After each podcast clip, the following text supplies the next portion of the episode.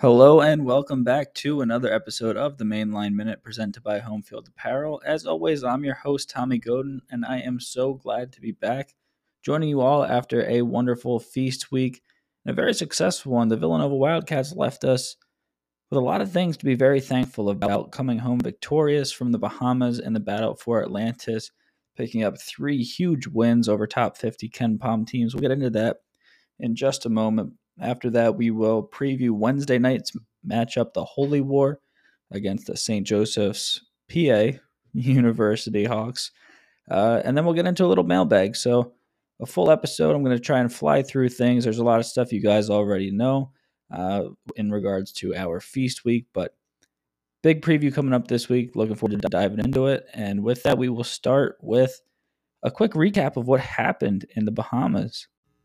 Now, this gauntlet started out on uh, last Wednesday, November 22nd, with an 85 to 69 win over the Texas Tech Red Raiders, which going into the game, Texas Tech was outstanding uh, defensively. They still are, um, but they were ranked eighth in KenPom uh, for adjusted defensive efficiency. They've moved back five spots, but still an outstanding, outstanding defensive team, uh, the Texas Tech Red Raiders. So to put up 85 points on a neutral site um, like that is is extremely impressive from a team that really prides itself on defense and rebounding first and foremost. And offense, I don't want to say it's an afterthought, but it, it definitely comes second to uh, defense and rebounding when these guys are looking for things to emphasize on in practice. After that, they played an extraordinary game with the University of North Carolina Tar Heels, another game where they eclipsed the 80 point mark, 83 to 81 victory in overtime against a team that's still ranked ahead of them in the AP poll and on KenPom. So huge, huge win uh, in North Carolina. Eric Dixon, he looked outstanding against one of the best big men in the country, top three, if you ask me. Um, Armando Bacot, all time leader in North Carolina history in rebounding. Um, so I, I, don't think I can overstate enough uh, Eric Dixon's impact on that game. Um, career high, 34 points, I believe it was.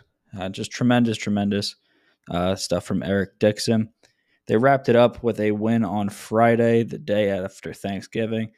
Black Friday win over Memphis and Jahvon Quinerly's uh, Tigers. Now, this game was the only game, believe it or not, that the Wildcats did not eclipse the 80 point mark in all three games in a row in uh, the Bahamas, which, I mean, if you were watching that game, I, I feel like they very easily could have went over that mark. They There's taking their foot off the gas, and then there's whatever the Wildcats did in the second half of that game against Memphis. But nonetheless, 79 to 63 took home the win uh, for the Wildcats. And there were a lot of things, uh, not to look forward to, but there were a lot of things to uh, take away from this that should have you feeling very good as a Wildcats fan moving forward.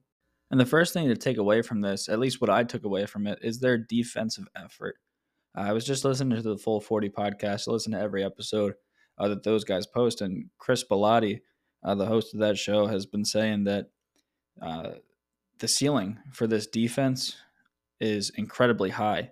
And I couldn't agree more. I mean, the first three games you saw it, uh, they were in a pillow fight with Le Moyne. It was 23 to 22. They were losing at one point in the first half. They still held Le Moyne to 57 points in that game, but they lost to Penn, uh, 76 points they gave up in that one. The 70 point mark we talk about all the time is generally uh, where games are won and lost for the Wildcats. Um, they've given up 70 points twice this year. They lost once and uh, they won the other against North Carolina in overtime, but that wouldn't have mattered because North Carolina put up 70 in regulation anyway. But the defensive effort from the beginning of the season to now uh, is what my point is. I think they've really cranked it up. I think uh, Kyle Neptune's game plans have been exceptional. I think he, Ashley Howard, um, and and those guys, Dwayne Anderson, and Mike Nardi, they deserve a ton of credit for the game plans. They went into the Texas Tech game they said, We know you can't shoot threes. Uh, if you're going to beat us that way, so be it. And they had an otherworldly shooting day from beyond the arc, but it still wasn't enough to beat Villanova. Um, they didn't give them anything in the paint at all. they had hands in the face from beyond the arc, but that was their game plan and they executed it perfectly. I really think the defense and rebounding is coming along uh, very nicely. I think Tyler Burton's a huge part of that. Does a lot of things that don't show up in the scoreboard, the score sheet rather. Um, jumping over the trees to grab rebounds, playing help defense, kind of calling a lot of things out in the defense end. That's what I see when I'm at the games personally. Um, is Tyler Burton talking and understanding that culture. That's why he plays as many minutes as he does. So it's good to see from there. Um, the next thing that I'm taking away from this game is the offensive output, not just from Eric Dixon. Uh, 85, 83, and 79 points, like I mentioned. Um, that's outstanding. I mean, I just got done talking to Kyle Neptune right before I'm recording this, and he was telling me about how every game, every practice they go into, their emphasis is on defense and rebounding. Like I mentioned before in the show, defense and rebounding. Offense isn't an afterthought, but if they feel they can lock down on the defense, then the shots will fall. Um, they're getting out in transition more. The tempo is a little bit higher this year. Um, Eric Dixon is going to be a mismatch for a lot of the bigs. We'll get into it later uh, in the St. Joe's preview, but their seven footer, uh, Christ Essandoko. I'm pronouncing that, butchering that so poorly. Uh, St. Joe's fans, Christ, I apologize uh, in that regard, but I think he's Eric's going to be a mismatch uh, in that regard. And uh, contrary to the announcers' popular takes in the broadcast, uh, all throughout the battle for Atlantis, really, Eric D- Dixon does not struggle against Ryan Kalkbrenner. So um, he's going to be a mismatch for a lot of these teams, uh, bigger fives. And it's really something to look forward to. Villanova has a lot of players that can hurt you. They're deep, they're extremely talented. And some nights it's not going to be Eric's night. They're going to rely on Justin. They're going to go to Mark, who in the North Carolina game hit a really big shot down the stretch. And this coaching staff has all the confidence in the world in Mark Armstrong. Um, we saw it at the end of the North Carolina game, and I think that's going to be a, a trend that we're going to see continue through the end of the year. And I hope it's a trend that we continue to see through the end of the year because Mark deserves it. Anyone who's listening to this podcast or knows me knows how high I am on Mark Armstrong from his athletic ability to his just basketball IQ. Um, I, I, mean, we're a jump shot away from from putting him in the first round pick in the NBA draft uh, discussions, in my opinion. But um, that takes time, uh, especially to to convert that in a game and the best conference in college basketball. So that's a conversation for for later this year, early next year. But we need to move on to the preview section anyway. But before we do that, I need to tell you guys about my friends over at Home Field Apparel very briefly. Um, guys, the holidays are coming up, and look, I, I got a lot of I got a lot of loved ones in my life that are Villanova fans and some who aren't, some who like to rep their alma mater, and that's okay because Home Field Apparel has you covered. They have a wide variety of teams, hats, t shirts, sweaters, hoodies, uh, these sweet new bomber jackets, whatever you need. Um, go check them out at homefieldapparel.com. Use code Nova Insider at checkout. You'll get a nice little 15% discount. Nice little stocking stuffer for you. I know uh, these these holiday presents aren't cheap nowadays, especially with uh, prices the way they are now. So go use code Nova Insider for 15% off. Nice little holiday deal. But that'll lead us nicely into our preview section of the show, where the St. Joseph's Hawks will take their 4 and 2 record into the Finneran Pavilion for a date against the Villanova Wildcats, the Holy War, two teams that are very familiar with each other. Um, they faced each other last year at the Hagan Arena on Hawk Hill. Chris Arcidiacono had 14 points in that matchup, three of three from deep, um, which was nice. Brandon Slater led the Wildcats with 19 points, but it was Erik Reynolds who really went off, led all scores with a whopping 27 points.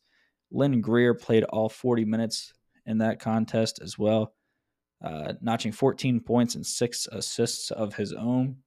Um, and those two will be back. They create a really formidable backcourt uh, with the Browns, Cameron Brown and Xavier Brown. Um, Xavier is a freshman, local product, and Cameron is a senior. Um, Xavier Brown is going to be the X factor in this one. he is about as refined as you can find for a freshman coming into this contest. Um, six foot two, 165. He looks really good really early on. And um, him and another freshman, Christ uh, Essandoko, seven foot, 285. I was talking about it earlier how um, he might have trouble guarding Eric Dixon, but there's a lot of people that might have trouble guarding Eric Dixon uh, this season. It, that was not a knock on him. He is supremely talented. He's so versatile, smart with the ball, does a lot of things that don't show up on the stat sheet, does a lot of good things. I mean, he's smart. Uh, he's a European player, so he he knows the team uh, basketball aspect of things, and um, that's a good thing to know as a freshman. So um, St. Joe's is coming into this game. KenPom's giving him an eight percent chance to win this game. He he predicts the final score to be seventy seven to sixty two. I don't see it being uh, that big of a, a, a wash. I mean, St. Joe's offense on KenPom, the metrics don't love him. Uh, 206th on offensive efficiency. They tend to, if they get stagnant on the offensive end, they'll rely on the three ball a lot, which just isn't their game. I, I watched the Kentucky game. They took Kentucky, um, a very good Kentucky team, to overtime uh, in Rupp Arena. Kentucky uh, ended up pulling out that win, but uh, that's no small feat to go into Rupp and do that. So this is an extremely talented team looking to play spoiler uh, on Wednesday night. But to preview the game a little bit, looking at the KenPom rankings, um, there's one glaring statistic that pops out as in the points distribution uh, for St. Joe's. They're third in the nation uh, in three pointer point distribution. 43.4% of their scoring comes from beyond the arc. I mean, they started their season strong and they knocked down about 11 threes a game. Um, Villanova's two point defense is really good, uh, but they've struggled on the perimeter. They're giving up about 8.6 three pointers per game uh, to opposing teams. That's 310th in the country. Um, I know a lot of those stats are skewed from the from the Texas Tech game, where the game plan was to just let them rain threes on us. Um, but the perimeter defense in recent years has been concerning. So if Villanova doesn't guard the three ball well, St. Joe's will take those shots, and if they're making them, it could be a long night for the Wildcats. But they're going to watch film. They're going to have a game plan. They have for every game so far this year on extremely short notice in the Bahamas, like I mentioned earlier on in the year, uh, earlier on in the show, rather. Excuse me.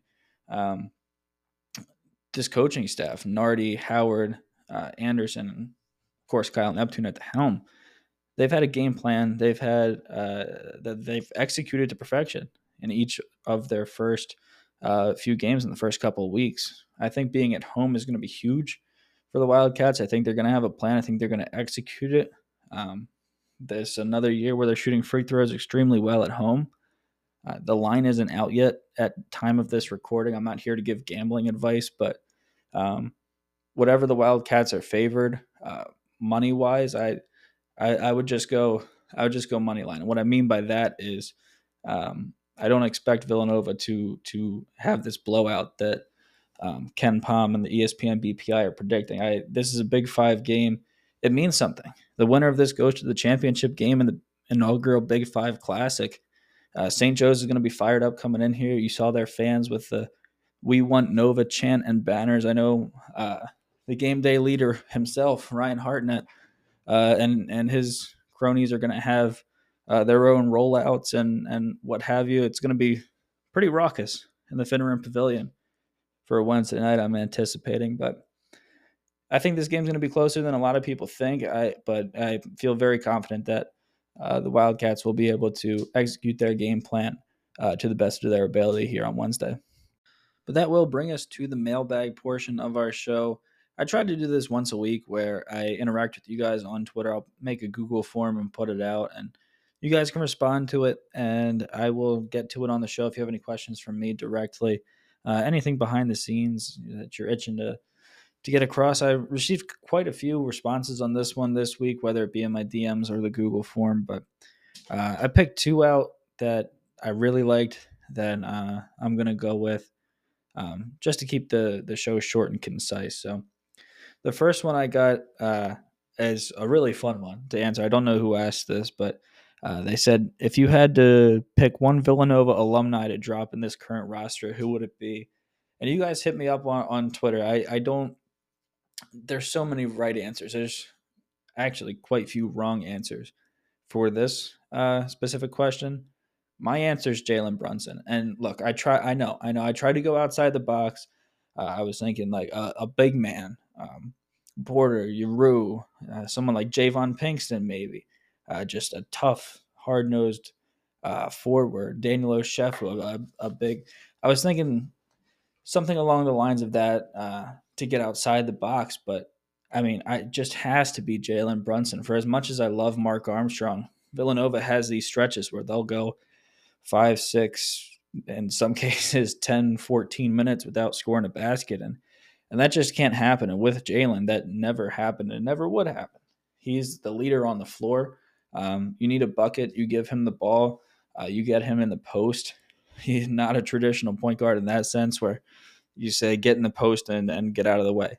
Um, my answer for that one's going to be Jalen Brunson, um, my favorite Villanova player of all time uh, as well. So that's an easy one for me. But I, I try. I'm sorry. I tried to think out of the box, but it just it just has to be Brunson for me. And the last question I got was, what kind of impact do additions (parentheses return) of Baker, Dunleavy, Ashley, Howard, Fisher? What do they have? It's easy to correlate success with guys in the court, but I feel like they haven't received as much praise uh, for behind the scenes work. And you're absolutely right. I'm so glad that whoever asked this question asked it because they do not receive uh, as much credit as they should. A lot of these game plans, I mean, when you break it down, right? There's one person that has to scout the other team, another has to come up with a game plan, and then there's recruiting. Um, that's all year round. There's no breaks. Break Baker's good uh, with the recruiting, as is Dwayne Anderson. Mike Nardi as well. Um, Ashley Howard, uh, Fisher, what they do extremely well um, is they're helping the game plan. Uh, so replacing, I mean, the shoes of George Halcovage are not easy to fill, um, but these guys are doing an outstanding job. They have a rapport, as you know, you all know they were here before, but that's what Villanova does. They the they're not big on external hires.